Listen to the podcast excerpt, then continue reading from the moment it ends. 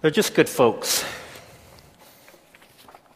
I'm not going to focus on missing them, but just being grateful for the time that they came back and we can kind of share in the warmth of the friendship that they give. And so uh, they're going to go off to be a blessing to others. It's interesting, even on that um, video, they were talking about the local people there in Papua New Guinea kind of are prone to give in to revenge and bloodshed. And if you've spoken to James and Denise about kind of the political turmoil and strife where they were and possibly where they're going, sometimes it's just like, why can't people get along, even Christians? Sometimes we just can't even help ourselves. And that's kind of where we're at in uh, this chapter 6 of Nehemiah. Up until this point, we're just um, reading about how they're trying to repair the, uh, the Jerusalem walls. God has allowed them to return to their land and, and rebuild the temple. And so they're repairing some of the walls that came in disrepair, the sheep gate and the fish gate and the fountain gate, and so on and so forth. But as they're doing that, they're starting to draw attention from the neighboring bordering nations, and that's causing problems because those bordering nations don't know quite how to interpret what's going on. And so Nehemiah is coming under attack as far as what's happening, and so that's kind of where we're picking up. And so, what I'd like to do is just start off reading with uh, Nehemiah chapter 6. I'll read 1 through 16. When word came to Sanballat, Tobiah, and Geshem the Arab, and the rest of our enemies that I had rebuilt the wall and, and not a gap was left in it, though up to that time I had not set the doors and the gates, Sanballat and Geshem sent me this message Come, let us meet together in one of the villages on the plain of Ono. But they were scheming to harm me. So I sent messengers to them with this reply I am carrying on a great project and cannot go down. Why would the work stop while I leave it and go down to you? Why should the work stop while I leave it and go down to you? Four times they sent me the same message, and each time I gave them the same answer. Then, the fifth time, Sanballat sent me his aide, sent his aide to me with the same message, and in his hand was an unsealed letter in which was written, It is reported among the nations, and Geshem says it is true, that you and the Jews are plotting to revolt and therefore you are building the wall. Moreover, according to these reports, you are about to become their king and have even appointed prophets to make this proclamation about you in Jerusalem. There is a king in Judah. Now, this report will get back to the king, so come, let us confer together. I sent him this reply Nothing like what you are saying is happening. You are just making it up out of your head. They were all trying to frighten us, thinking their hands will get too weak for the work and it will not be completed. But I prayed, Now strengthen my hands. One day I went into the house of Shemaiah, son of Delaiah, the son of Mehetabel, who was shut in at his home. He said, Let us meet in the house of God, inside the temple, and let us close the temple doors because men are coming to kill you. By night they are coming to kill you. But I said, Should a man like me run away? Or should one like me go into the temple to save his life? I will not go. I realized that God had not sent him, but that he had prophesied against me because Tobiah and Sanballat had hired him. He had been hired to intimidate me so that I would commit a sin by doing this, and then they would give me a bad time to discredit me. They would give me a bad name to discredit me. Remember Tobiah and Sanballat, oh my God, because of what they have done. Remember also the prophetess Noadiah and the rest of the prophets who have been trying to in- intimidate me. So the wall was completed on the 25th of Elul in 52 days. When all our enemies heard about this, all the surrounding nations were afraid and lost their self confidence because they realized that this work had been done with the help of our God. Let's pray, Lord Jesus. Um, we thank you for the opportunity to gather here, Lord God. May we just uh, find a message, Lord God, and may it resonate with us even in these times, Lord God, of how you worked and were so faithful to those who were faithful to you, Lord God. And we thank you for the time that we have here. May it be a time of fellowship, but also a time of visiting Scripture, Lord God, to see how you have worked then and are working now in our midst. We thank you and praise you in Jesus' name. Amen. Okay, so in this first passage, the first section of my outline, there's uh, just talking about three different ways that Nehemiah was kind of um, subject to these kind of political attacks there are instances where it's kind of this sophisticated nuance, subtleties that they're trying to play these like little mental mind games with them with lies and deception to try to discourage him. And this was a time when where nations would be at war with one another. And you did have to be careful. They weren't building a wall just because they wanted a nice wall. It was actually for protection, the wall around Jerusalem, because nations were at war with each other from time to time. And so, building the wall and, and keeping the temple protected was an actual reality that they were trying to do. But when they did that, it's starting to build, stir up all this trouble and commotion with the neighboring nations. So they wanted to try to subvert that, play these little psychological mind games on Nehemiah. And so that's what this chapter kind of talks about here. So in the first uh, couple verses there, they're just like, it's kind of like a smile and handshake. Hey, let's meet. But he knew that they, were, they intended to do him harm. But instead of escalating that and ramping up for war or saying words that would provoke them or be provoked, he just said, Hey, would love to meet. I'm still busy with work. So he kind of deflected that with a little bit of sophistication, subtlety of his own. So he want, at, at, once, he was mature enough and discerning enough to know what they were trying to do. Perhaps God was moving him within the Spirit and he could discern that the way he writes that, he kind of knew what they were doing all along, whether or not he knew it in the moment or God kind of made him realize that eventually. But in this instance, they tried to do that repeatedly. Hey, let's meet. Let's meet. And again, he just kept repeating without escalating or saying words that would provoke them or be provoked. He just said, Hey, I'm busy. Love to meet, but I'm busy. So there's a certain sophistication that he has in order to deflect what they are trying to do, he recognized it for what it was. And so uh, that's the first time. They tried to do that three and four times. And then on the fifth time, they sent this unsealed letter, which means that it wasn't confidential. So this messenger who had that would be able to read this letter, accusing them of, of, of building these walls for war and to declare himself king. And the letter was sent unsealed, meaning that all the people along the way would be able to read this letter, which was intentional to stir up all these rumors and lies and deception. But again, he knew this somehow. He knew that this letter and the reports and the rumors about all that were simply lies. And he would not give in to that. He would not be discouraged by that. And so, there, again, there's a certain maturity and confidence and security that he has in the Lord that he's not going to be provoked by this. Even though, like I said, in those times, nation would, nations would go to war with each other. So they were trying to subvert what he was trying to do. He was trying to do God's work. They were being restored to their land and the temple. This remnant had, the, had been exiled before, God's people. God kept his promises, and they were uh, allowed to come back and rebuild. But now you have all these outside influences that are trying to discourage them, undermine them with lies and deception and rumor and gossip. And so he knows this, what they're trying to do. But instead of giving into that or spreading his own rumors or getting caught up with that or getting worried and anxious and overreacting to that, he simply denies that because he knows that God is on his side. And he has confidence and security in that without resorting to these games that they're playing as far as the gossip and lies and rumors. He'll have none of that. Because to do that, they win. And so he's trying to resist that. And it's very difficult because at this point, if they're saying that he's, he's trying to say that he's king, that's going to stir up these, these allegations of heresy, that he's trying to make himself more than he's not.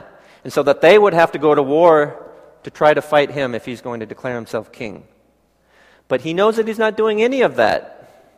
But he doesn't escalate that with any type of argument, but rather, I am not, you're just making this up, because he has confidence in what the Lord has given him to do. And that's the simple task of rebuilding the wall, rebuilding the gate, restoring this temple that God has promised them that they'll be able to return to.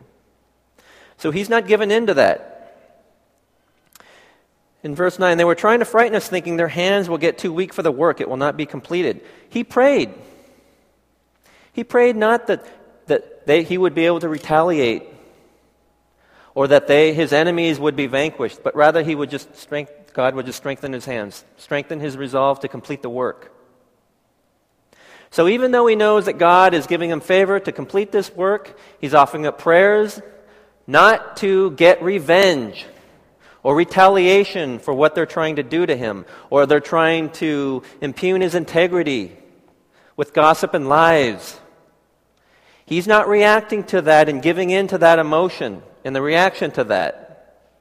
And so there's something to say for that, that he's merely asking them to, he's asking God to just strengthen his hand. What is our reaction when someone spreads rumors or lies about us, or tries to discourage us, or tries to attack us? We want to get that revenge on them, and even discredit them to discredit their reputation for dis- trying to discredit our reputation. Back and forth, back and forth. Finally, there's these threats that they're saying that, hey, you should run away because there are men coming to kill you. They're coming by night to kill you. That's the third attack. That's the third threat that he has to face and deal with. But to go into the temple and shut the door, that's only where the high priests are allowed. And as a layperson, non priest, he, would be he would be committing a sacrilege unto that self. And so, even though he may be safe and that may be a refuge to go to, he's still secure in the Lord. He won't even do that just to save his own skin. And so you have these three different attacks, at least here, where they're trying to spread rumors, they're trying to set him up, invite him with a hello and a handshake. Hey, let's just meet. He's not giving in to any of those things because he knows that there's a certain integrity about what he's trying to do, and that he doesn't give in to the rumors and lies and accusations and the gossip. And so there's a certain reluctance that he has, but he still has resolve to be able to do that. He doesn't give in to the paranoia, he doesn't give in to the insecurity. He doesn't give in to the possibility that actually men are coming to kill me. He won't do it. Because that would be going against God. Possibly, even if they are coming to kill me, I will not do that to find refuge in the temple. Because that would be going against God. So, having that faith in God's favor and allowing Him to do God's work is something to be admired and something to be looked at because oftentimes we don't always have that type of resolve. And so he did pray for God to strengthen his hand so he could do that. And it's interesting in verse 14 that he just also, remember these people who are scheming against me. So we can't quite just like let go of that completely. He said, God, just remember these people who are lying and, and scheming against me and spreading these rumors and who are attacking me. Just remember them. So he's not asking for strength to take revenge and retaliation into his own hands. He's not even praying that they would be punished, but just kind of lifting that up to God. God, I didn't give in to the lies and gossip and rumors, but please remember these people. Perhaps a kind of what goes around comes around, God. I'll leave it up to you. I am not judging. I am not seeking to try to punish or retaliate, but just remember them. That's a prayer that we could be taking. Lord God, just give me peace. Strengthen my hand to continue your will in my life. Without all this business about, Lord God, give me retaliation and revenge in this life against these people that I hate, who hate me, and so that's the message that I'm trying to um, give today as far as there's this sense of Nehemiah's character integrity to have withstood all these threats. And even if he did believe them, or he had the wisdom and discernment to realize these little games and ploys and tactics that they were trying to play on him, that he had enough wisdom and security not to overreact to them, but rather kind of shrug them off, deflect them easily, cast them aside. And so we can kind of learn from that. When we are, even as Christians, when we are attacked or we are ridiculed for that, or when someone spreads lies and gossip and rumors about us for whatever reason, again, what is our first response and reaction to that? Is to give in to our emotion and our insecurities, and that we want a type of retaliation or revenge. Cooler heads can prevail, must prevail. Even in this time that the church is now emerging from, Pastor Kyung preached on unity. Despite all these things that might be f- flying around, for the sake of unity, for the sake of our own sanity, for the sake of harmony and friendship and cooperation as a church body, are we going to give in to these petty little hatreds and jealousies and gossip and, and, and rumors? No. For the sake of unity, for the sake of our calling and security in the Lord, we are not going to give in to that because we're better than that. We're bigger than that. The title of this message, and it's going to be a short message today, kind of dates back to uh,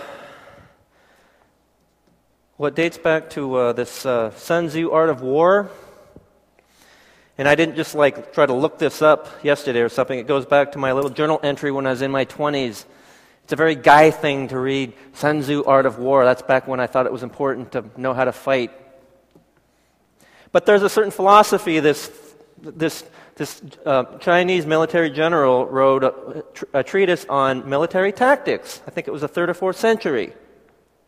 Very interesting, studied to this very day, studied even in business schools, graduate work, MBA, study the tactics and philosophies of that.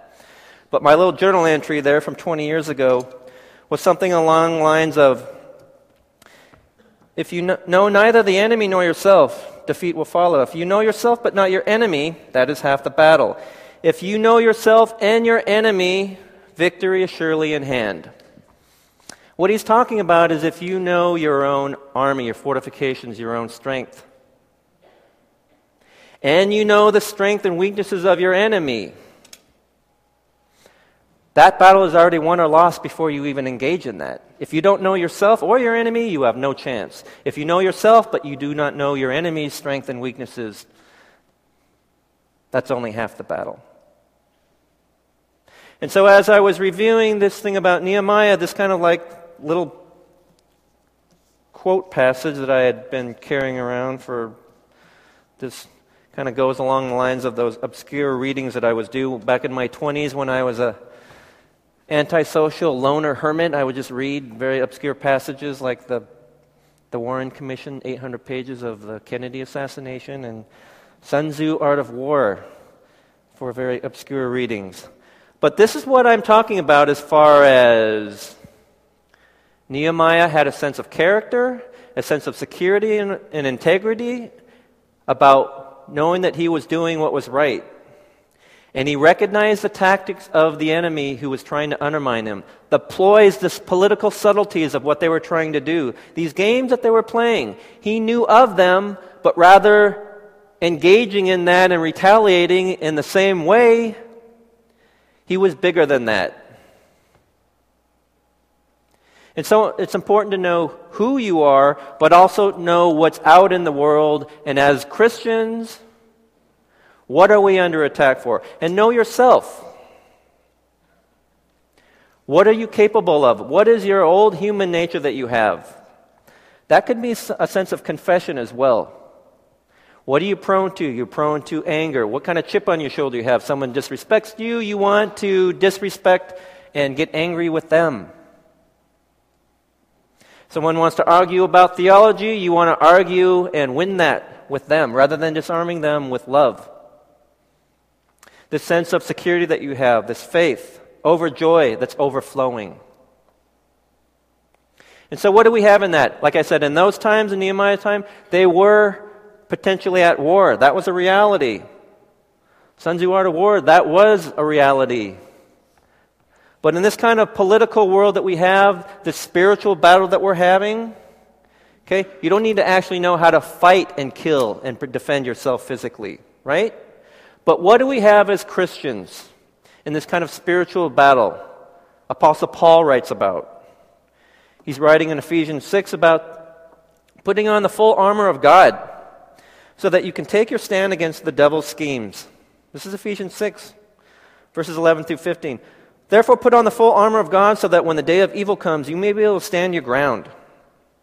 And after you have done everything, to stand. Stand firm then with the belt of truth buckled around your waist, with the breastplate of righteousness.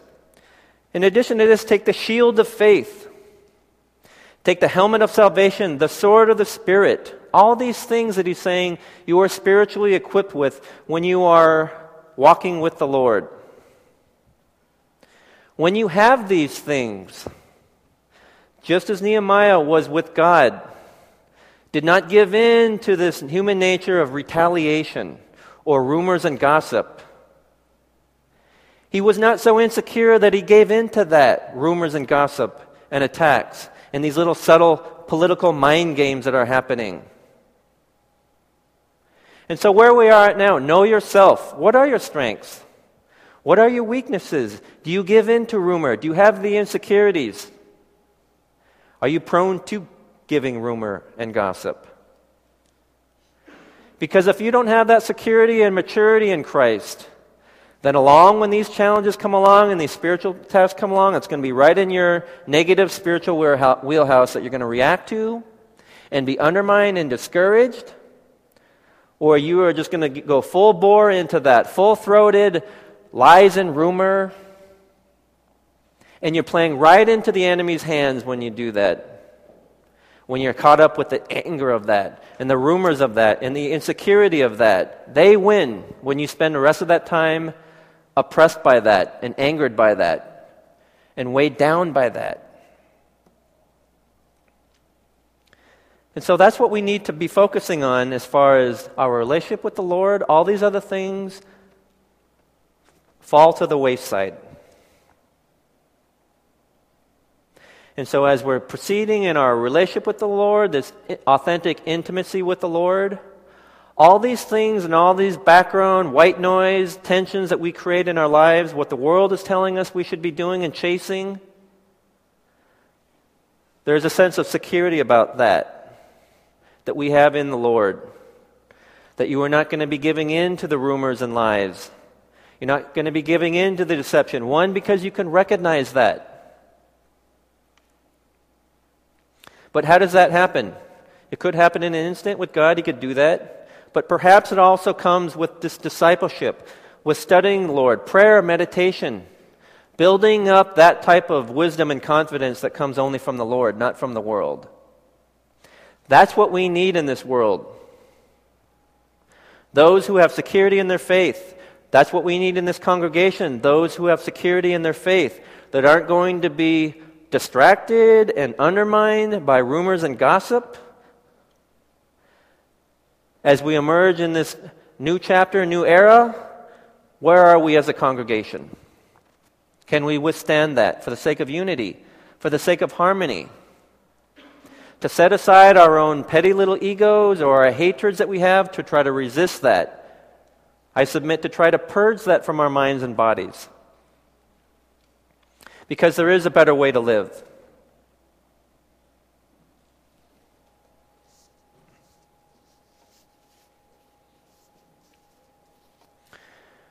Like I was saying, that that philosophy from that Chinese military general, that's studied to this day. But that's a secular approach to to kind of win all's fair in love, war, and business. Kill or be killed, this kind of cutthroat.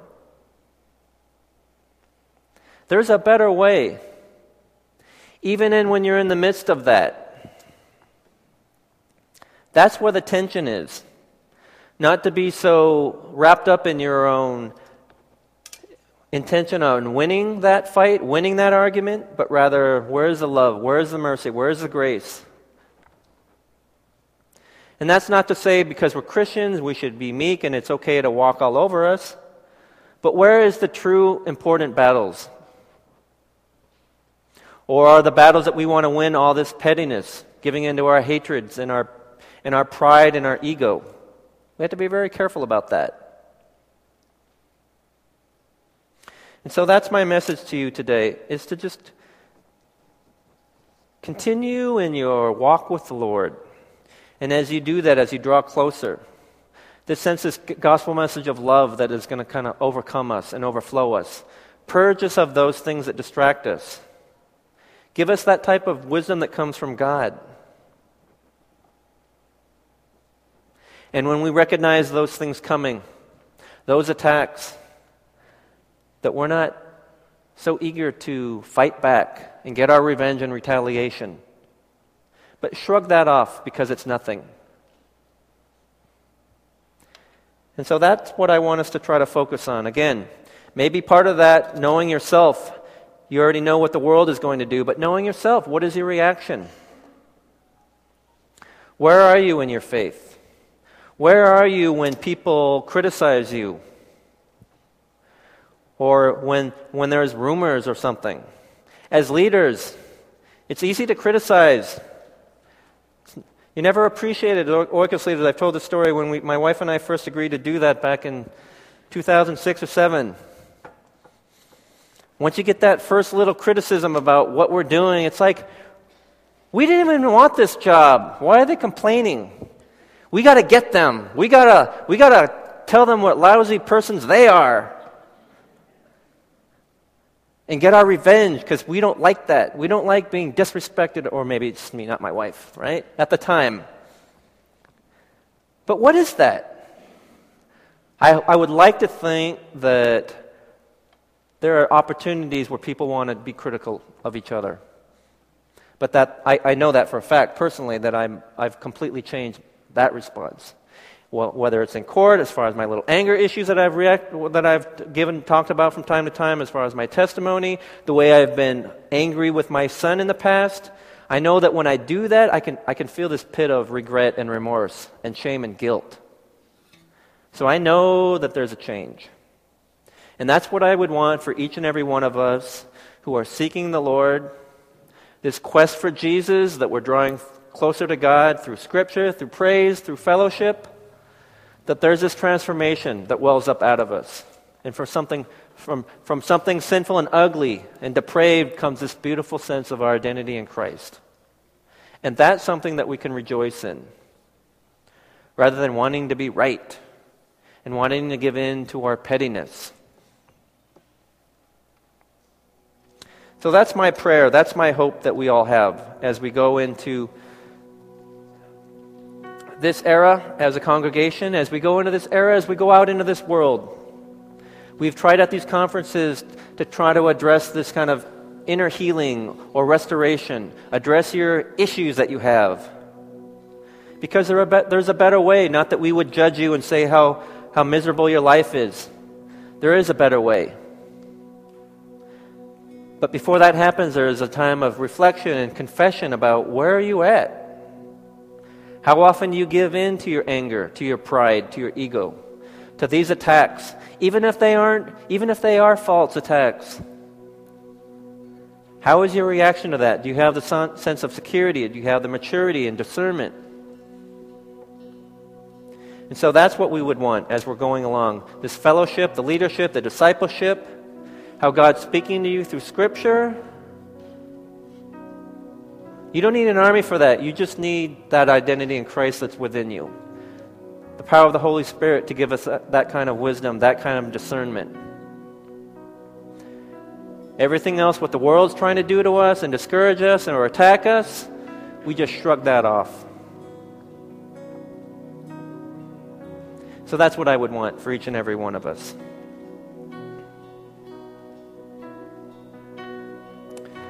Let's pray. Lord God, I just uh, thank you for the time that we have, Lord.